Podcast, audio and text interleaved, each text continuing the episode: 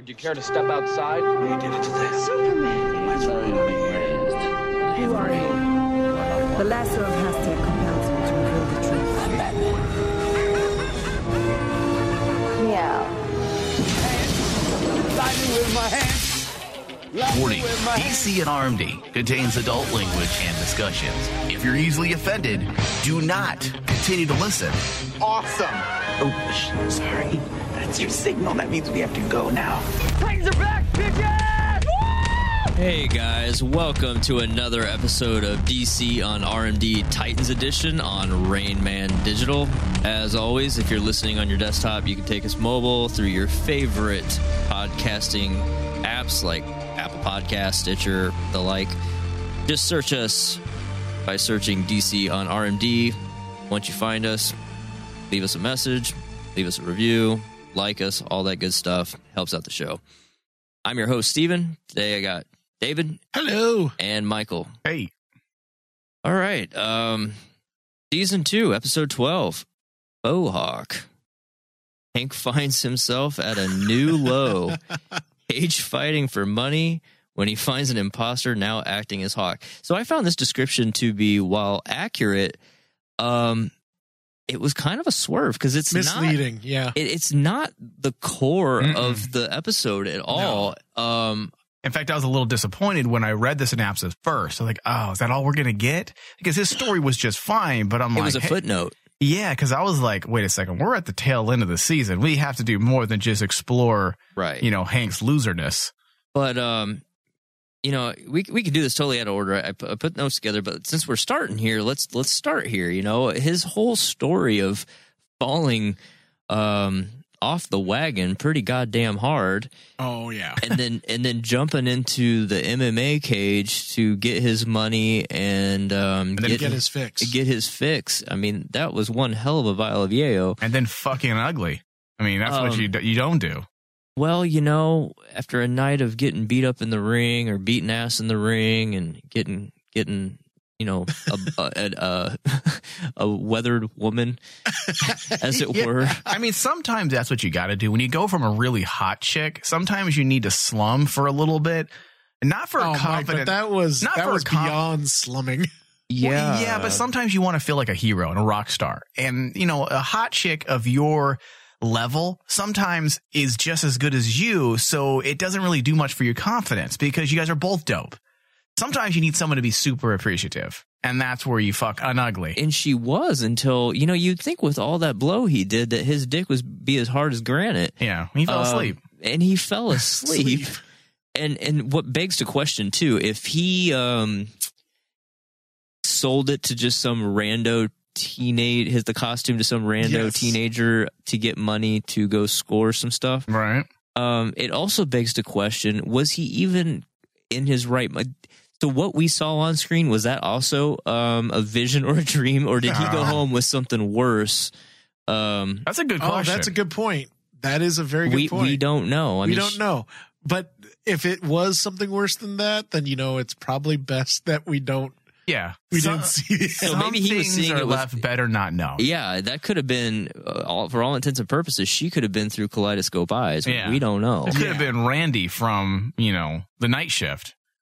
A, a dude. A dude. Randy, the dude. Could have been uh, Dante. We don't know. When you're that fucked up, do you know? No, not really. Yeah. See, Dave is speaking from experience. no, no. I can speak. I, I can speak out. It's blackout. Yeah, And blackout. then you then you wake up and you wonder why you know you're in someone's bathtub and Oh stuff like God. that. You know, and missing a kidney. no, no, no, no, not missing kitty, Okay. but you know, like you, but your you- ball hole hurts really bad. Yeah, oh, yeah, Yeah. yeah. Wow. Oh, by the way, we did forget to uh, mention the directed by uh, Larnell Stovall and written by Tom Pabst of the Pabst Blue Ribbon fame. No, I don't think so, but um, yeah, what a what a rough time for so professional. We're talking about like buttholes that are hurting and uh, fucking fatties and uglies. And he's all, by the way, this episode's directed by Lorna Stovall Well, I gotta and give- written by Tom Pabst. Well, I got to give them their shout out. I mean, they did the hard work here, guys. They brought us, they brought us Hank, Hank off the wagon.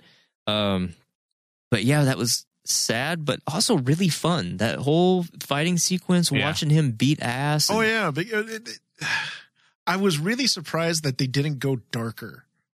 But I mean, that's pretty dark. It was pretty dark. I don't know if it needed to go darker. Um, what what I felt was It's not dark enough for Dave. it's not. I need to be real dark. Well, sucking no, no, dicks no. for coke. I was I was expecting something really. re- I- I'll be honest. the last time we saw It's Hank, really dark, dude. when, when it was when we last saw Hank, he he walked up into a bar and looked at a guy and said, "Hey, what do I got to do to?" Oh, I, I To- see where to you're going. a I big mean, if it score, would have cut, if it would have cut to the I'm like going- bathroom, so it cuts. To, so basically, all he had to do was just MMA fight and bump uglies with you know. Blow dudes is what you wanted. Yeah, like David wanted it to cut to a bathroom scene in that dive bar with him blowing a dude in the stall, a- and and then walking out wiping his mouth with a with a. oh my god. That's what David David would have been like I five wanted, stars. I wanted realism. Damn it, realism.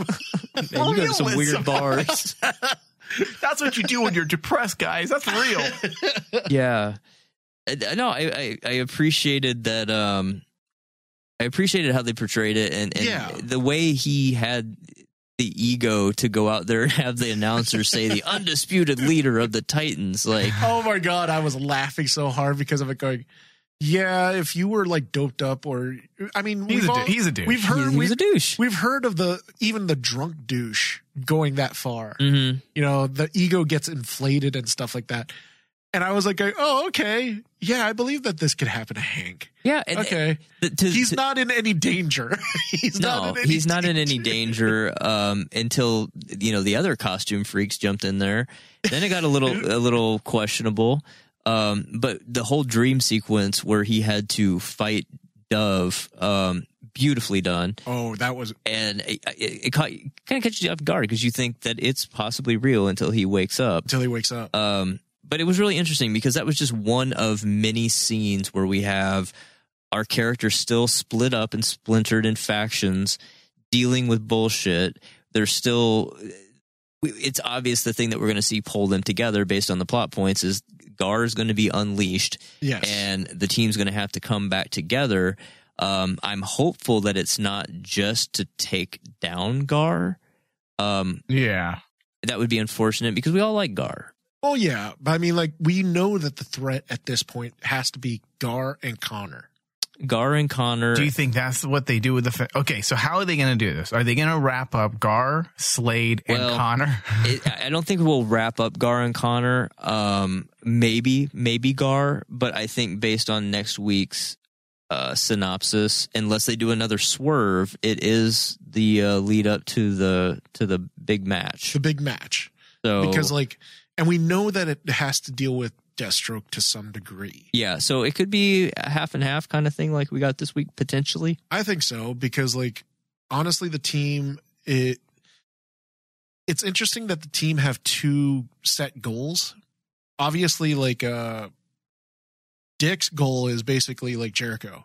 hmm He wants to find out what the hell is going on with Jericho. Jericho is still alive. And you know what? I think that kind of works, Dave, too, because excuse me, that's that's his story. That's, That's actually story. Right. directly connected to his personal story Mhm. arc. So if he were to tackle that situation alone, I I think I'm okay with that. I think I'm okay with it Mhm. because when he tackles it alone, we know that it has to culminate with him fully becoming Nightwing. what do they say? You got to clean up your own shit. Yes. Uh, yeah. I mean, you before you tackle anything else. yeah. And like what I figure is when Nightwing when he becomes fully engrossed as Nightwing, that's when the team comes together and they have to tackle But, but think about this. and Connor. Think about this, Dave and Steve. What if he doesn't become fully Nightwing until he defeats Slade? So I I was going to say that because it would be kind of um, the ultimate, right? Not just defeat Slade, but save Jericho. Yes. You know, that's the thing that has me interested is how the heck is he going to do that? a, a- good question. Jericho could inhabit um, his mother. We talked about that.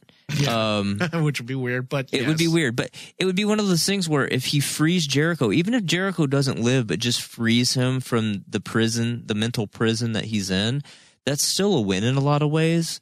Um, and it would it would bring the team, I think, behind behind Dick because he he because everyone takes a little a little responsibility with Jericho. They Because if do. you notice, like Yeah. that, the older team, they really they really were upset with what happened with Jericho. Mhm. That's what caused that splinter. If Jericho were to return, that could be like this galvanizing moment to bring the team back together. Does it forgive in their eyes? Do they forgive Dick? I think so, and I think especially given the conversation that Dick had towards the end of the episode with with Jericho's mother, she showed a different side compared to what we saw in his last visit to the homestead. yeah, it's like she understood who the real bad person was. Correct. Yeah. And and maybe with what went on with him going to jail, it was on the news. Maybe who knows? Or it could have been Jericho had that moment where he was at the forefront of Slade's um, mind, right, and was in control, and spoke to mom and said, "Hey, look, this is really what happened. This is you know they were my friends. We we don't know yet." But the fact is, she was showing a very different side towards Dick, took him in, gave him water, um, had a very good conversation with him, just bring back my son. And so I would have to think that just based on the little discussion between Jericho and Slade inside Slade's mind, Jericho still cares and loves for the Titans because of how they treated him. Yeah, and it and it really shows that how much of a monster Slade really is. Oh, 100%. And I mean, come on, keeping your son captured in your own brain. Yeah, That's weird. yeah, it, it- but it also you're right. It is weird. I um, but see, and this is where the whole gray, I call him Gray Slade because he's not full on evil. He's he has some weird. I don't want to say honor. He does have honor, but he has a, a bit of a code. He has to a code. himself. Yeah, a code to himself. and uh, he's also not the one that forced his son to enter as well. Yeah. So it feels like he's kind of making us a what's it called? Um, making a bad situation Worse. or work for him, I guess, because a lot of th- there's still questions. Now the question with Rose was resolved, and I'm sure we'll get to that in a 2nd Mhm, Steve. So I'm not mhm. trying to jump ahead no, here, no, no. but we understand that situation. But we still have one last question: If Slade willingly tried to kill his son, there's still something missing. There's still a piece of the puzzle missing because when he stabbed him, he grabbed his son and said, "Stay with me, son." Yeah. Why would a man who turned and and thrusted a sword into his son's chest then hold him and say, "Stay with me, son"? And I that's Did, did you guys catch that? Yeah, that's what I caught. That was very strange because like Jericho's supposed death scene, it's more leaning towards the fact that Slade was acting on instinct, Oh, yeah. Yes. Where, where he senses someone behind him, bang, yes. automatic. It was So- almost like the the the the rage of the of the drug that's inside of him that he Mhm. just it was a natural soldier like Reaction. in beast mode reaction. But they if that's the case, Dave, then they have to clarify that a bit because it's still a little confusing. It's still a little confusing, and uh, I- A little I'm with murky. you on that. But it was a little murky because I was really thinking they were going to be posing Slade as a total villain. Where, okay, especially in that room scene where he's telling his son, you know, this is the Titans' fault. They did this to you. Blah blah blah. blah. I'm gonna take care of it and everything else, and him turning off the lights in the room too was kind of like symbolizing like Slade is not a good person because he's willing to do this to his Listen, son. sometimes fathers need to put their kids to bed. Like it's time to go to bed. Uh, so I'm gonna turn the light off. Just shut Like- up now. Yeah, Come on, I've done that. but like, but like, I'm I, I I understand your point, Mike, with it being a little murky. It- okay, so does Slade feel bad about actually doing this? Yeah, there there's some questions, and we have the finale. And if they weren't answering questions, I would be worried. But so far, this is one of the first shows that I can say I've watched on the DC front where they set up questions and they're not lazily answering them. No, Yeah. they eventually will get to the answer, Yeah. and when they do get to the answer, boy, do they deliver! They del- Yeah. deliver in a big bad way. And and by the way, that whole scene inside of Slade's head was so beautifully shot. It was. It, I put in the notes. It's reminiscent of Kubrick's 2001 Yes. shot. Yeah, Like, um, somewhat the palette, but certainly the decor and the the floor and and the trim work on the walls. There was almost an homage there. Yeah, it's almost like that. What you would expect, what everyone seems to do with the mind palace, Mm, a yeah. picture of a mind palace where it's sterile. Yes. It's and you expect that, and the funny part is you expect that in a character like Slade because of how he's trained. Correct. He can, and it's and, and if you notice the cues, it was very black and white. It's very black and white, and that's kind of And uh, that- sterile. That, kind of Yeah, alludes yes. to the type of person that Slade is. He's a very black and white person. and he's also very at least this version of him is is very soldier-ish obviously Yeah. but and that's why i feel like they gave it that sterile look it's very Orderly. yes it's, Orderly it doesn't cold. feel human it feels distant disconnected almost like a sociopath which is you know that's Well, what he is And that's also the beauty, um, as maybe this speaks a lot. which to by the way steve's house looks exactly I, like I was going to say Slade's Slade's um, condo or whatever the hell. Um, love the decor. I'm sure you do. It's beautiful. I mean, I would do maybe a little bit something about a, the vent work showing it's bad feng i wouldn't allow people to breathe in the home right, right. I'd be disinfecting everything as they sat on my seats. okay stop it i can only make fun of your ocd Oh, okay, okay. Um,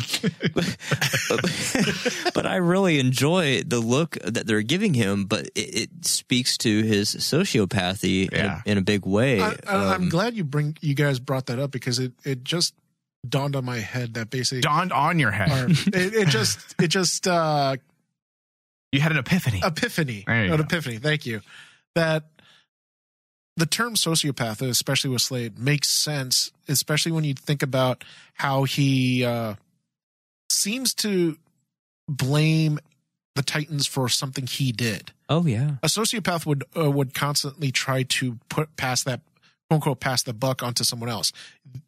That action that just happened, that's your fault, not my fault. Mhm. Oh, but if it's a good action, hey, that's my fault. That's my that's and my they don't doing. feel guilt they don't feel They don't feel remorse they don't feel a sense of responsibility which is everything slade in this show and it Oh, does, doesn't it? it's- That's what I. That's what I mean when I. I just. I think I just had an epiphany that basically like Slade is a sociopath. yeah, and and the especially when he goes to or, or when Rose comes to him, right? So that kind that interaction that they have like in that flashback, which by the way, again. This season has been laden with flashbacks, I think more than any of us would have ever had wanted or expected. But because of how they they played the story out, I'm not bothered by it. I was Same here, yeah. concerned early on, but as the the story has unfolded, it was I felt very well done because it kept you yearning for more answers to those questions. yeah. And then when we finally get them, it's like, oh my god, that's so good. And in this one, for for us to get that backstory of Rose and her going to him, he was so cold and closed off. Um, and then when he goes to pick her up in his beautiful Rolls Royce, even then, very cold, Cold and and calculated, calculating. but very master manipulator, which is what a sociopath Path would would be, be, right? yeah. And so, it, just those notes were perfectly placed at just the right time, um, with just the right structure. It's a beautiful piece. it's a beautiful piece and when thinking about it now i guess yeah we can't really call slade a villain so to speak the the term sociopath is more fitting to slade this season than saying oh he's just the bad guy he's the big Mhm. bad or the big bad villain when you're dealing with a show like this i- it's not as um cut and dry. Yeah it's not cut and dry black and white like say the cw where there's a good guy and then a bad guy. Because that's just how it is. This show i think not just this show but the dc universe as a whole it's it's more complicated. Even when you look at a show like swamp thing um who's the main bad guy in that show? The regular dude? Um I forgot his name now the guy that was Oh. orchestrating everything. Sud- Sutherland? Sunderland. even even him like he's yeah he's a piece of shit. He's void of like our version or our view of morality and ethics but there's no redeeming quality but there's also a story that he has. And if you, and we were just exploring that story the mm-hmm. way he was raised his father was abusive. None of our villains are just hey we're evil we're bad and that's and it's as simple as that there's a reason there's there's an actual there's substance behind all of them. complexity. there's complexity that's a, the best way of putting it yes you're right steve And, and, and I appreciate the hell out of it. Even with Jericho uh, in in Slade's mind right now, it's it was really it struck me a- as an interesting way to play it. I mean, we again we called it. Uh, and Yeah. it makes me giddy to know that we called it so many episodes back. Um, well, really, you guys called it, and then I sat there like an idiot. But regardless, uh, as a team, as a as a team Titans, we called it, and it was just really interesting that there's this constant constant duality between these two personalities fighting and i'm curious when is it that jericho is able to come to the forefront and take control? What are the things that are going on within slade's mind where he loses that control? Because this is a guy that's very much always in control of the situation or trying to control the situation. So what what mental faculties is he deficient in at any given time where Jericho is able to to take over like when Jericho went to almost push him out in front of a moving semi. Right. You know, these are the things that uh, are some questions that I would now like to hopefully understand or explore a little bit further down the road um cuz it's really interesting. Well, it speaks volumes into how strong Slade's will is. Because I think that's what it comes down to is Slade's willpower versus his own son. Because like especially that scene where he's punching the wall and he's like punching the wall and he, he's trying to get through the, to the wall. And I think for uh, the thing that's holding Jericho back is Slade's own willpower. Like if you think about the only time that he, Jericho, Jericho was able to do anything was when Slade was sitting at on the on the on the seat because he's he he's dealing with these feelings of anger and emotions talking to Dick Grayson at that time He, he right, he's focused. he's focused on something else and that allows that little minute moment for Jericho, to come out and do the sign language Yes. thing. Well, I think they're. I'm. I'm assuming they're all connected in some way that we're probably going to learn next week. Y- Yes, it's willpower, but I think that it might be more than that as well because they dropped a few nuggets on us this episode when Rose says, "I know how to hurt you," and he says, "I know how to hurt you too." Mm, Why do you say that unless they understand each other's weaknesses in some way? correct. this could be a reason why he can control his son within his mind as well. Something about his experiments that we haven't really explored. They're going to have to get into that Yes. because you, do, again, if this was any other show at this point, I'd be like, eh, it's just throwaway. You know, it's just no, it's filler. not throwaway. In this show, it's not fi- it's not throwaway. There's something behind what Rose said when she said, "I know your weakness," and then he got scared and decided to train her up. yeah, you can't have somebody out there sharing your weaknesses. sharing your weaknesses. Can't have it. Speaking of controlling things, um, wow, crazy Cadmus broad just controlling Gar with an iPad. What what Does she get hotter every episode? What did you guys the think crazier of she that? gets? watching basically or we didn't actually see him, but you see the effects of what she was able to do to Gar and him just standing in the cafe and just covered in blood. and it's so personal. It, it, his Mhm. story, and it, I was afraid for his story because we even said like around episode five or six, we're like, did Gar just get? Did they just forget about Gar? And then suddenly out of mm-hmm. nowhere, they completely give him this awesome story that's connected to last year, that's connected to the season premiere about him. His whole thing is he was ashamed that he killed somebody. He's afraid of the animal inside. And what are they doing to him?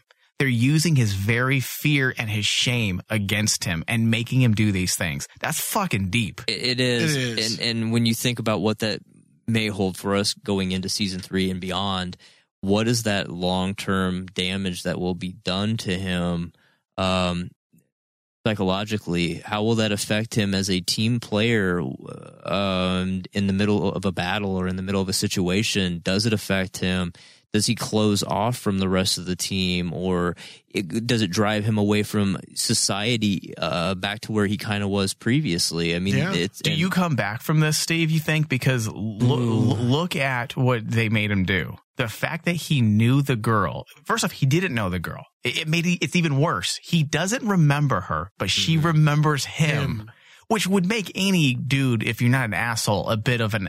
It'd make you feel like an asshole. Oh, this mm-hmm. girl obviously has taken an interest in me. She obviously has a thing for me.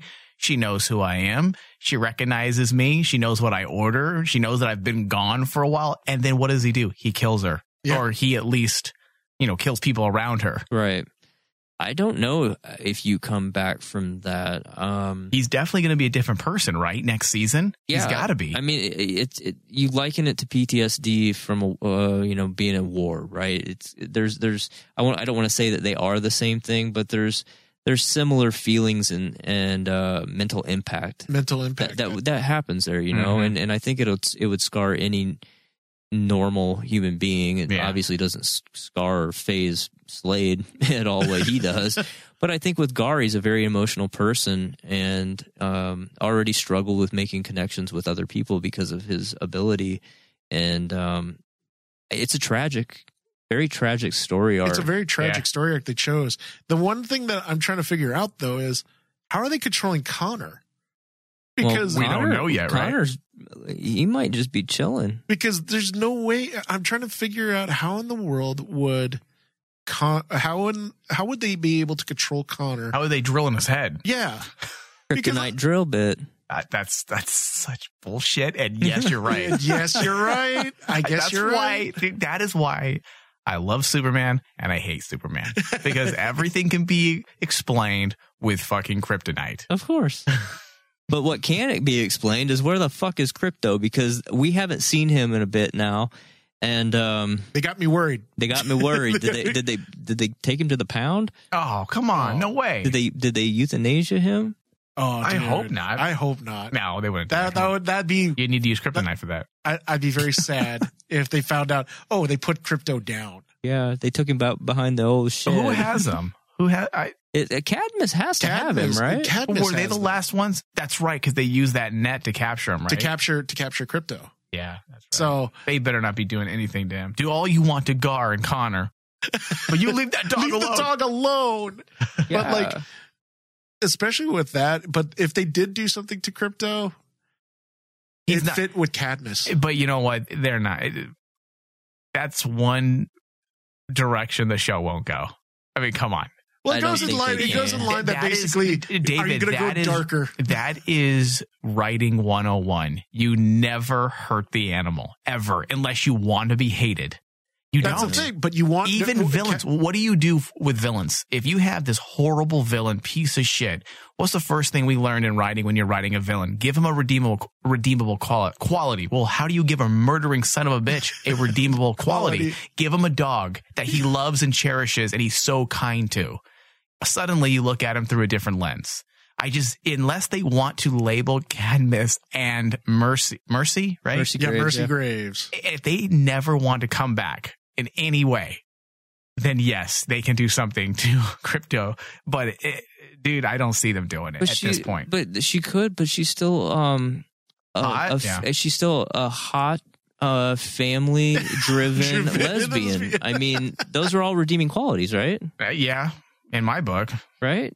Yeah, okay, kill the dog then. Kill the dog, then. So stupid. What? We got to make Mercy look terrible. Yeah. I mean, she already looks pretty cold and calculating, and the fact that honestly, I don't think she needs to do anything more because In think all about it. yeah. the Yeah, fact that you can live eh, this is why this show's fucking good and i take back everything i said about those no no no the opening three episodes were rough but at least the show fixed itself It did. because that's good writing. It's subtle. For example what more do you need to do to a character besides creating a double life like she has? That says a thousand words. She's a woman who pretends essentially to be normal with her family and she's a murdering psychopath in her own right. Mhm. that says a thousand words. When you have a character like slade You look at him, and what you see is what you get. That's Slade. He's not trying to uh, trick his wife into thinking he's someone he's not, or his kids, or the Titans. He is who he is. Yes. There's a sense of honesty to it. Right. But Mercy Gra- Grays, right? Why do I keep messing up her name? I don't know. Uh, Mercy Grays. I mean, she's awful. She, She has is. she has no excuse to be acting the way she is, and the fact that she's lying to her family.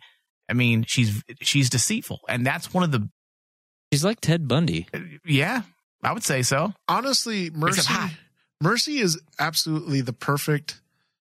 She is the perfect person to kind of symbolize Lex. I, I agree.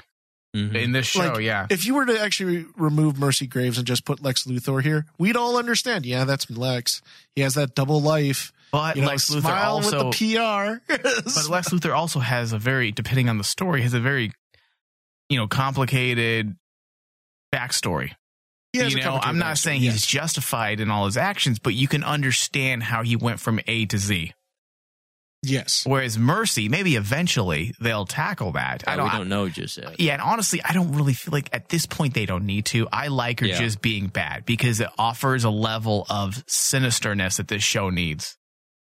Speaking of things I like seeing that looked bad, hot.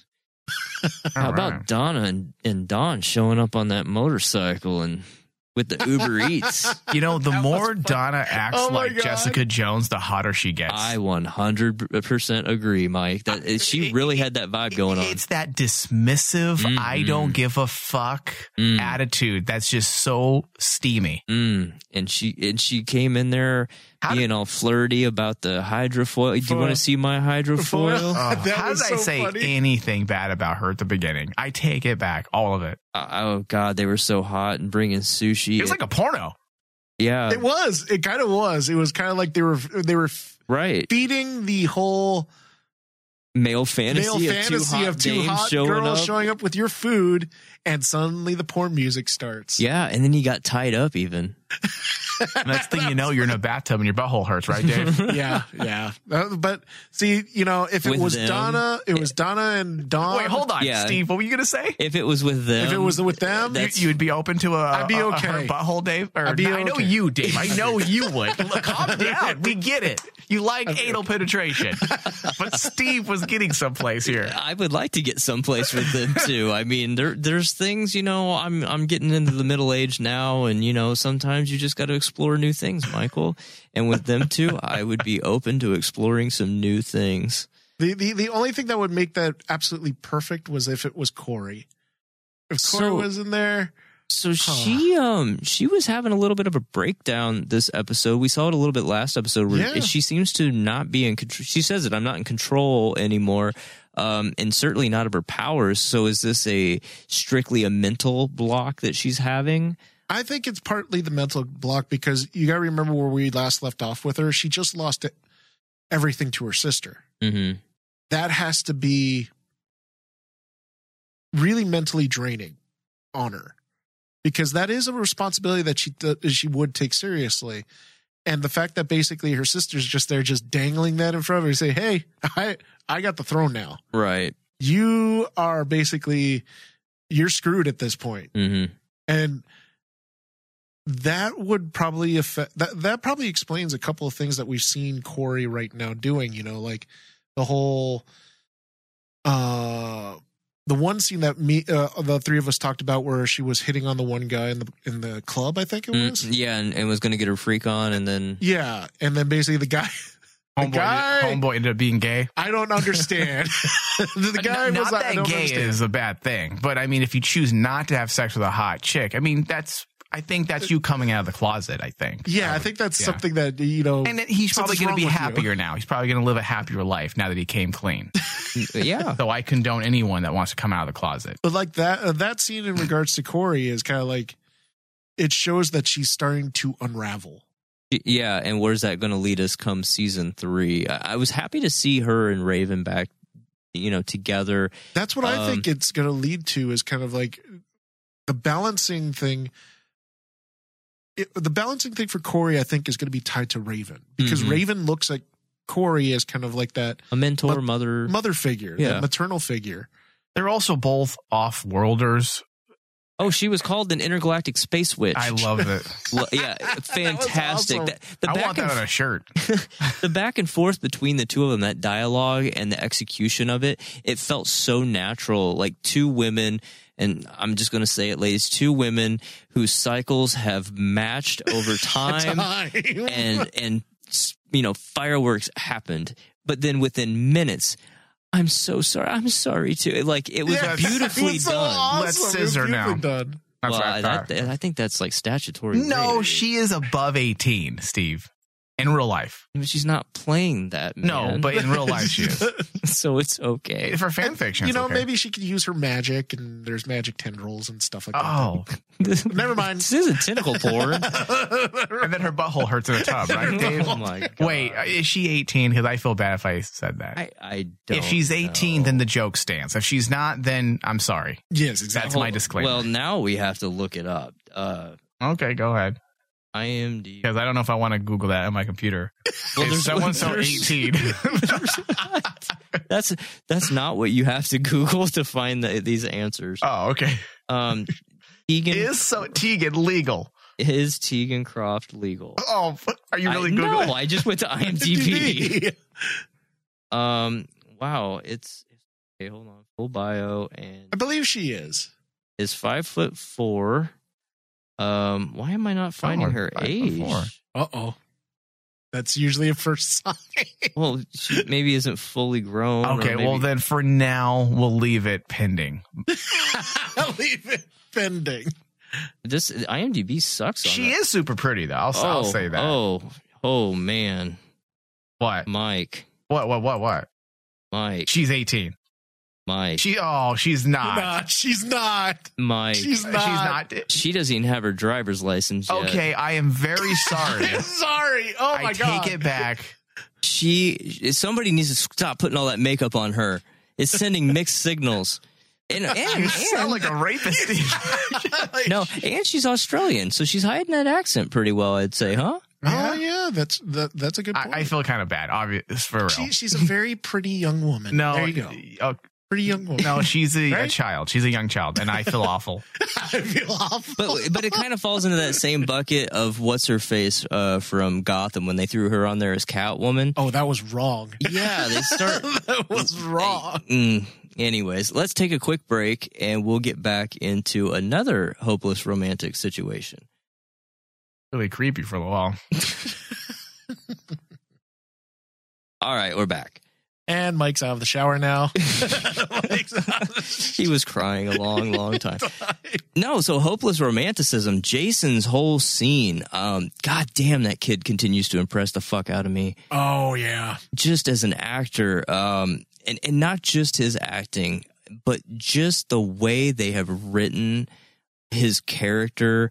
He's given uh, so much greatness that I didn't ever expect that we would ever have gotten from a Jason Todd arc Yes. in this incarnation of Jason and just um you know it was it was very heartwarming to see him go on his little hot dog proposal which there was some sexual innu- innuendos, there, I there all think. the time. But what do you There's no way expect from him? Rose. There's no way Rose can eat that whole hot dog. That that thing was bigger than her fucking stomach. You would be surprised. So stupid. She's very gifted. Very gifted. Part of the power that her father handed down to her. Yeah. Yeah, the little hangy ball, she can dislodge it and get it out of the way Jesus for Christ. She's legal, right?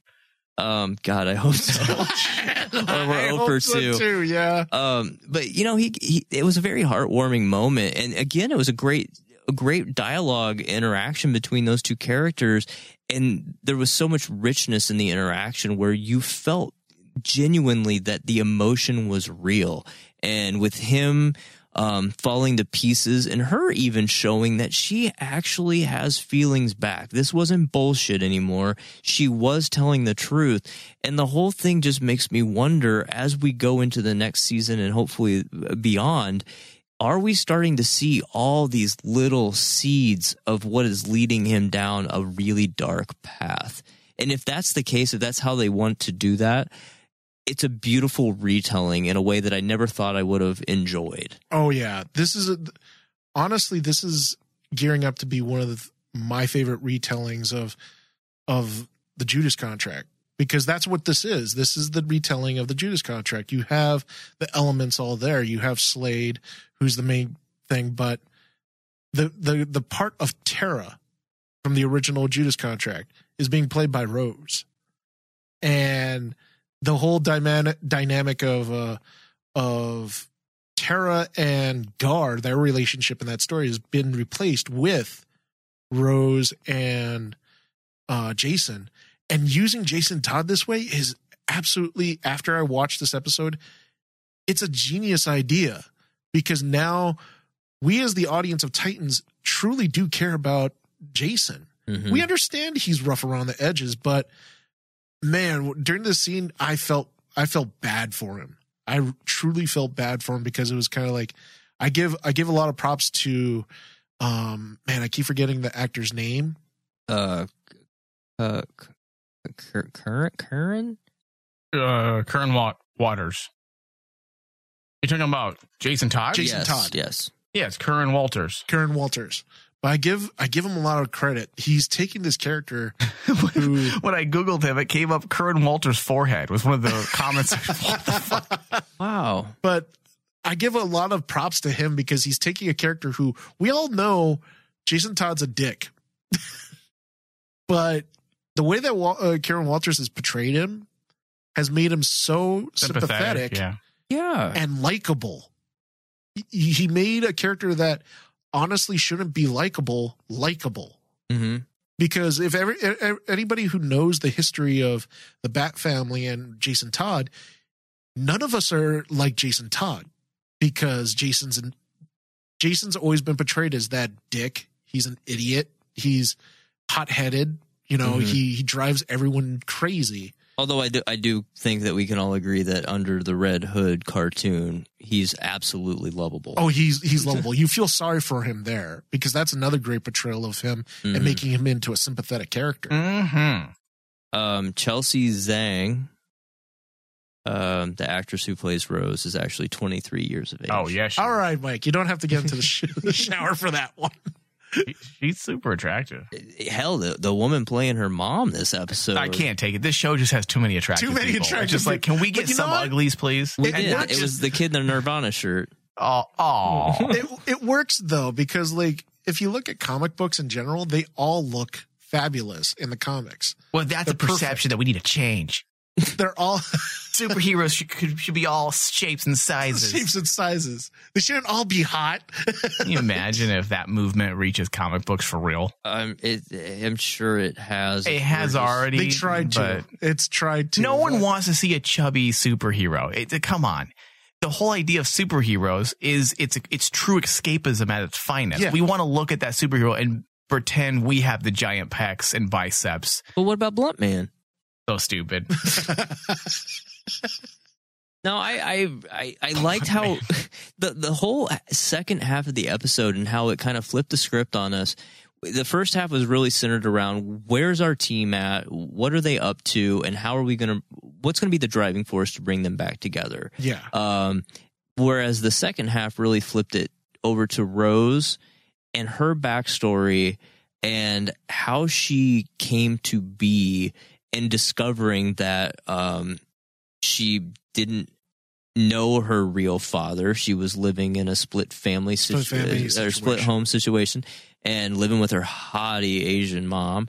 Um, and Gary. and Gary, who golfs all day on Slade's fucking dime Hey, I'd do it. so so there's something to be said there about Slade that even though um, she was the last one near the Radisson, he said, or the Ramada Inn, or whatever the hell, um, the, Oh, yeah, in yeah, reference to Rose's mother, eh, basically calling her a, a you know one night A, stand. bo- a booty. A booty Yeah, call. she was a call. booty call, and Yeah. so he he got his, and she got knocked up, but he was a man enough to still make sure that she and her soon to be daughter were taken care of, all for the rest of time. There's something to be said about that as being a Yeah. stand up dude, right? Yes, and there's a reason for that. They wouldn't have created that whole entire backstory unless they're trying to create sympathy for Slade, and that's why when there's closure this season, Slade will live on. He's, I, I do think he- Slade will live on. Yes, yeah, he's definitely going to. But the the thing is, is kind of like now that you guys have me thinking about the whole sociopath angle with Slade, it makes actually more complete sense on that front. Because In if what you, in what regard? if you think about it, Slade is the type of person that doesn't want if if something goes on around him, he wants complete control over it, And right? and this is how you control that and situation. this is how you control the situation. Oh, I had I, I have one- a I have like a a bastard a child. A bastard child. No, I'm going to take care of this. Make sure it doesn't bite me in the ass. Right. Guess what? I'm going to pay for whatever you want, whatever you got. I don't care. Because think about it. Think of how he treated Rose. It, we mentioned it earlier. Cold, you Mhm. know, not caring, not really the father type. okay, speaking of not caring, Dave and Steve, did you guys did he purposely cut her eye out then, or is that something we still need to learn about? That's what we will learn about. Um, that was part of him probably giving her, a, I would say, a little bit of a sympathy card to the Titans, if I was reading into that correctly. Like, Yeah, you know, I think so. And, and then it goes, it goes again, showing that he's a sociopath. Yeah. Like it's so calculating. He Oh, knows oh, they- I can prey on these people. Master manipulator. I mean, he is Ted Bundy, guys. Like, yeah. He, it- he, it's- he is the atypical serial killer type, yeah. the scary, scary Dexter So type of character. right. So I'll cut your eye out. That'll make them uh, sympathetic and empathetic towards you, and that will allow you to breach their inner circle and embed yourself and divide from within. Like, Divide within. wow. so I guess the lesson here is if you ever want to divide a group of people, send in somebody's uh, whose eye you've cut out. Is that the takeaway? Is that the tick? Um, but I, I love I thought that. the takeaway was you're too pretty, so I'm going to cut an eye out. right. Well, yeah, thus getting the sympathy card. Um, I mean, they took your brother in. He they were sympathetic towards him because he was mute. He didn't have a voice box. Uh, we'll take an eye out. So you'll get the eye taken out. You're half blind. And and you know what? You're still good looking, so it's okay. God, even, yeah. And you better behave, or I'm going to put you inside of my brain, just like I put your brother. That's the ultimate timeout. But what almost really doesn't make sense, and again, I think they're going to have to explain this a little bit. Um, she blew a hole in her hand, and she started Wolverine repairing it right there on the spot. Yeah, Wouldn't her eye come back too? depends on like what Slade did. Unless Because- he, unless it goes right back to what he said. I know, I know your I know weakness. your weakness. It's your eyes. Or Well, there- no, he might know. maybe like, there's a weapon that hurts a weapon them. that hurts her. Gotcha. Wh- What do we Actually- have? What do we have in comic book source material? Is there anything like that? Actually, no. Kryptonite. I think I know what it is. is that the cure all? It is. I actually think I know what it is. What is it? It's the nano. Uh, it basically Slade has nanotechnology. Anti nanos. he can actually control the nanotechnology. He can Like shut it off. Yeah. Well, no. Okay, It- and well, it hold it would on. make sense Does because- he want to shut off though? Because uh, I, I don't know as much about Slade than you guys, but it seems like this Slade was game for the military experiments, but it seems like he got more than he signed up for, and I think it seems like he's aware of that. Because of what it's doing to his kids, I could be completely wrong, but that's kind of the vibe I got. At least, bef- That's consistent with the material. It's consistent with the material. I don't know what. because if oh, my my thing is like if he can just turn it off, then why wouldn't he have turned it off a long time ago? Why would he continue to be this monster that destroyed his family? because he wouldn't be able to control them. He wouldn't be able to control Rose if he if he if Okay. he just shut it completely off. Yeah, this is a way to puppeteer. But I'm saying even Yeah. before that, before that, when when everything started falling apart in his family, Well, you gotta also throw in the fact that Slade's a manipulator and he's a planner. He's he's he's almost similar to Bruce in a lot of ways, So- where he's constantly thinking steps ahead. So you're saying that that wasn't a one night stand. He was planting a seed. Yeah, you you could probably look at it like that because it would go in line with Slade Wilson So about 19, 20 years from now, because it'll be ready. yeah, because like it, it, Slade is the type of person that he's like he's like if Batman went bad. And we all know that that that type of archetype is kind of like that Moriarty. I Mhm. think twenty steps ahead of you Right. type of Sherlock Holmes thing, And, that's what he's doing. That's, that's what he what he's doing. doing. So it would make sense that basically, wouldn't- oh, so you wouldn't put it past him. I wouldn't put it past him if, if, if like, oh, okay, I know your weakness. Guess what? I could turn off your net, the things that are keeping you healing. Well, it, it could be. I, I, again, this was another plot point that I think um, we had called very, very early on, um, where we questioned if she was put in there um, to divide the team, to uh, splinter them from within. And there we go. And there we go. And she came clean on it, which good on her. I mean, again, it showed that she really does truly care about Jason Yeah. um, she was playing she was she was conflicted she was internally conflicted uh last episode or the episode before very conflicted on the on the subject and then after telling slade she was out um she now has her guard fully let down and um I, I, like that. I like that vulnerability in this character. Um, but that being said, the thing that she wasn't vulnerable about was when she was getting trained. One, that costume that they did for her, Oh, that was cool. fucking awesome. And just the whole fighting and training sequence of her was so much fun to watch. Yeah. I mean, I, I could honestly, I could take a spin off with her and just watch a few episodes. They, they could do. Here's the thing about this network: they could do little kind of uh, one shot, um, three or three episode little spin offs of any number of characters from any of these shows that they've made, and I would watch any of them, and Oh, it yeah. would be fun. It'd be fun.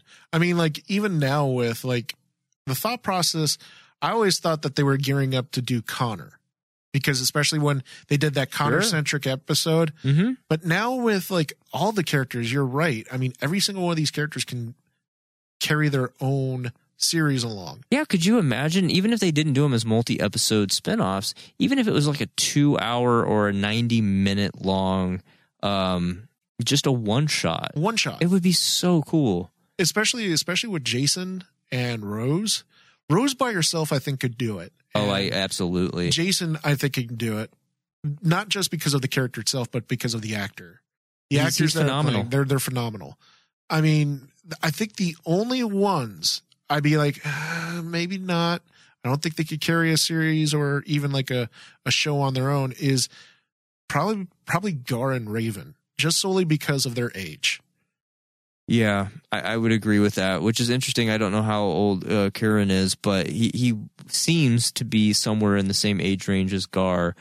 But um, But he, he he's, just wise beyond his years and Yeah. talent beyond his years as an actor. Like, God, I can't wait to see where that kid goes. I mean, I really, I, I honestly, after this, I want to see a Batman show with him, you know, with uh, with Dick Grayson and with Bruce. They're the actors they have for those three characters by themselves in the series just blew my mind this this season. if the DC universe was doing the the right thing like all these other streaming services, then they would be putting out original content, not just TV series but films, and they could do it, but at this rate, we're not really Mhm. quite sure what the DC universe is supposed to do. supposed to do. y- you know what we're still missing, and um, maybe maybe we see it happen, but maybe they just kind of never bring it up, and it doesn't happen in this uh, universe. Is Tim? Yeah. And honestly, I, I really do wish they would bring up Tim because Tim is my favorite Robin Really? out of all of them. I mean, I love Dick Grayson, but Dick Grayson to me will never be Robin because he's Nightwing to me. Okay. And but when it comes to Robins, Tim's always been my favorite because he was geared up to be the better detective than Bruce. Mm-hmm. That's why Bruce chose him. mm-hmm. Mm-hmm. And I don't know if they could actually introduce introduce him into into I the don't. series. I don't think so now. not in not in like not even in future seasons. No, I agree. I think because of the way they've chosen to go about the story, I don't think it it would work now. I, I'm I'd be happily proven wrong. I just don't see how it would work. The only way it would work is if they actually do the full Jason Todd story where Jason falls. And I don't think they'll do that separately. that's so long. That would take so long. It would be a shame if they just did it in like two episodes. Oh, Yeah. Jason dies.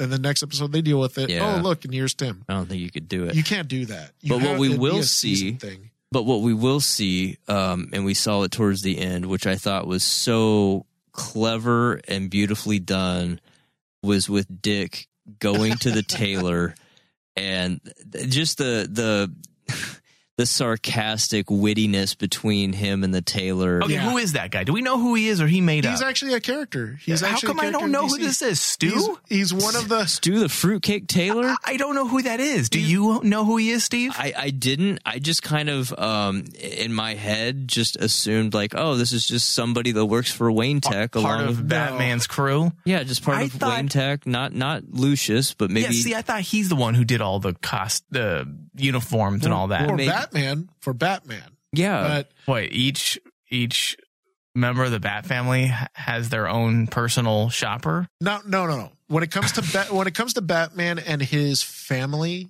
yes, there. It's always been Lucius Fox. But when it comes to superheroes in general, yes, there is a character in DC that And is it Stu? I, I'm trying to find. I, I just did Google search for Stu from Wayne Tech, and it's coming up with beef stew. So that's not giving me at all what I want. there is a, there is a character. I don't know if his name was Stew, but I know that he showed up in a couple of comics of uh, Batman in the past, where he's talking about, oh yeah, I made this character for so and so, or I made this costume for so and so, and everything. Well, But even if it's not directly tied to anything of, of merit, that It any- still works. It still it works. still works. and it was so fun. And um, Is there a reason why they're not giving us Alfred? well, as old as Bruce is, Al- You think he's Alfred, dead? he- No. maybe he'd be in a walker at the very least. Actually, you bring up a very valid point. I mean, like Bruce is I, I appreciated the way that they played it off. I appreciate that um, when they get down there, everybody gives Dick shit for burning his suit. yes. it, it was funny, and you know, kind good. of yeah, kind of giving him a little bit of a, a what for on that. But we I s- think Stu's made up. you think Stu's made I up. I can't find him anywhere. I know that there's a character of Well, it. Some- I know that someone out there- was. One of you listeners find Stu the tailor and tell us all about him. Inquiring minds want to know. Either way, though, you're right, Steve. It does work within the general known mythos of Batman and how he operates. So it makes sense. It works. I mean, if you if you think about again the age of of Bruce, um, relative to the stories they're telling, um, Lucius, unlike comics where people live for fucking ever, Yeah. Lucius and Alfred. I mean, you thought Alfred was old in '89 Batman, and this one he'd be old, old balls. old as balls. Yeah, He'd so be dust. so we we have to kind of reimagine it for uh, for the the time and, uh, and age of our of our characters. Yeah. But um, I'm I'm loving what we're going into now because we didn't really get to see the suit proper. There's been No. some images floating around the interwebs the last couple of days, Photos and the trailer for the next the the, the season finale. and damn, it looks he good. looks good. So you know we're going to be going into uh, the season two finale next week, which is titled Nightwing. Um, and it's the description, which may change before then, is the Titans battle Deathstroke and more in the season finale. And the and more is what's interesting. Again, we get, we're down to that last episode. We know we got the Gar situation happening. We know we got the Connor situation still up in the air We got Raven. we, we've got a Raven, we've got um, Rose, who at this point, because Slade did give her a buzz, I I want to believe in her. I want her to do the right thing. I want her to help the Titans. She seemed really ready to help the Titans, which was funny because she had ignored the phone call in the last episode um, when the Titans called, and in this one, she told Jason he should pick it up. The Titans need our help. I think she's conflicted, you know, and I think that's the, I think she realizes she really likes uh Jason Todd. Well, he laid the pipe good, clearly. Uh, Yeah. Bruce Wayne must have taught him in all the arts. Wow. I'm Wow. not saying anything about. I'm not saying he did anything Did molesty with him. I'm just saying, hey, dude, I'm going to show you some moves. I'm going to show you how to be flexible. Okay. So Yeah, get in the 69 position. Don't worry. I'm not really doing this to you. Right. So Bruce was like Bikram yogaing him. Bikram yoga. Yeah. Wow. Um, but you know, next next episode we'll break down the season two finale, and I I will go back and uh queue up all of our ratings and get those preps so we can get like a nice mean of uh of scores across the season. It'll be interesting. Um, but let's get into some final thoughts real quick. Um, David, go ahead. This is one of the best episodes of the entire season, in my opinion. It may not be the the the my favorite, but it's one of the best because every single thing that happened here meant something. You know, whether whether it's whether it's Gar, whether it's any of the side, even Hank. I mean, we opened the show talking about Hank. That was all well done. Mhm. You know, we we got to actually see. Okay, Hank's not in any danger, but this is his situation right now. Right now, and he's got to get his ass cleaned up and get back to the team. hmm That's that's his. That's the whole idea. He had to fall hard. He had to fall hard, and every single moment in here propelled the the the myth arc forward. And I actually do feel that you guys called it earlier that the myth arc is Dick Grayson. It's not about you know. It's not about you know Starfire and Blackfire. It's not about Connor. It's not about any of that. All of that is important to the story, but it all ties to Dick Grayson becoming Nightwing. That's the whole point.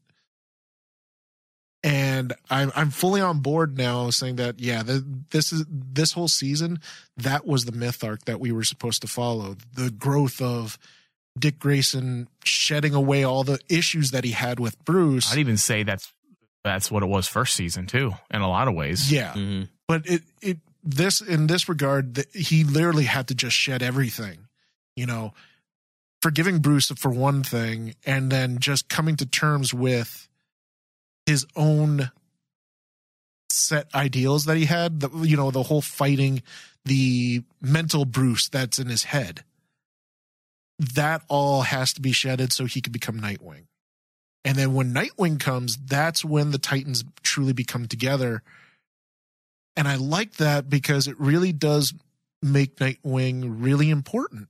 And he is. He is the one thing that ties all the Titans together is Robin. It's always been Robin. It's always been Nightwing. Everybody else is is important in their own ways, but the heart and soul of the Titans team is is dick. is Dick. And I like what they've done with Gar. They took they took this character that was like really insignificant at first, but man, you feel for him now. You're like I felt I felt so sorry for er, so terrified and sad to see that he he's not in control of his actions now. It's all in it's all controlled by Cadmus. So my final Cadmus. Cadmus Cadmus Cadmus. But my final score for this one is a solid 92. All right. What I about think you, it's one of my highest scores I gave. it, it, it is, Mike. Um, I'm gonna keep it short here. Good episode. I like to see all those straggling, um, those stragglers, those straggling narratives. There we go.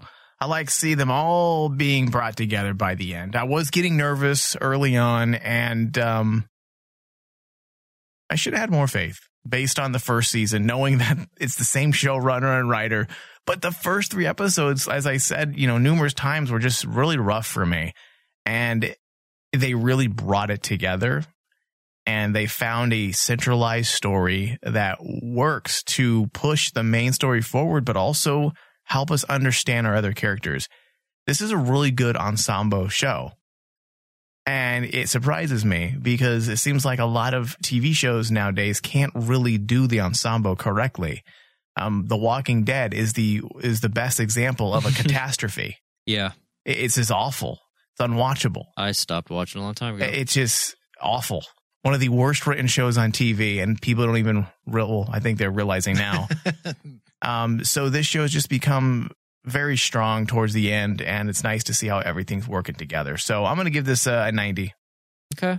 Yeah, I, I couldn't agree more, uh, Mike, with everything you said. I, I um, if I had any doubts in this season, uh, they were early on, and now with everything two seasons in, um, unless in, unless Warner's came in and really fucked things up, or these guys were taken off as showrunners or the writing team was was mixed up in any way or we lost people, it would have to be a catastrophic like event. I'm fully. I mean, season three and beyond. I, I think they they're sitting on gold. I think this is the funnest superhero show that's on TV currently. Correct. The- it may not be the best in terms of my cup of tea, but It's when you take in all of hey this what a superhero should be Mhm. this i think is the best representation of a superhero show We we are getting little mini movies every week, um, and together as a whole, the quality is on par with some of the best, um, some of the best movies.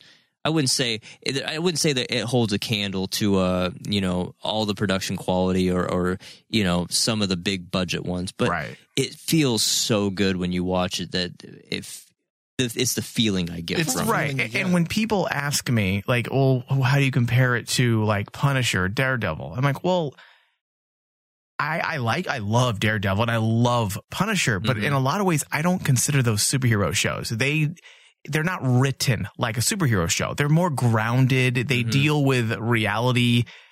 They're not really superhero shows. In fact, Daredevil has ran away from the costume completely. That's why I didn't really care towards the end of the of the of the show. But Yeah. this show doesn't.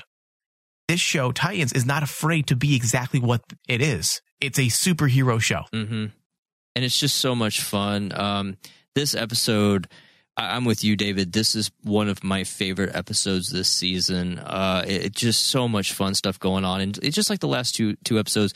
The writing was felt all over the place because it was because we have so much going on. But man, they pulled it all together so well. Um, I, got I got to give it a ninety. I mean, it's it's fantastic, um, and I can't wait to see what's coming next week. So with that, guys, uh, that'll do it for today's review and breakdown of DC on RMD Titans Edition. Remember, you can always catch us uh, on any uh, past and future episodes on DCOnRMD.com. You know, check us out, download us, give us those reviews. It helps the show out. And check us out on Twitter and Facebook and Instagram at DC on RMD. Check you later. Mother of God! Would you look at the time? When you came here, you had an hour.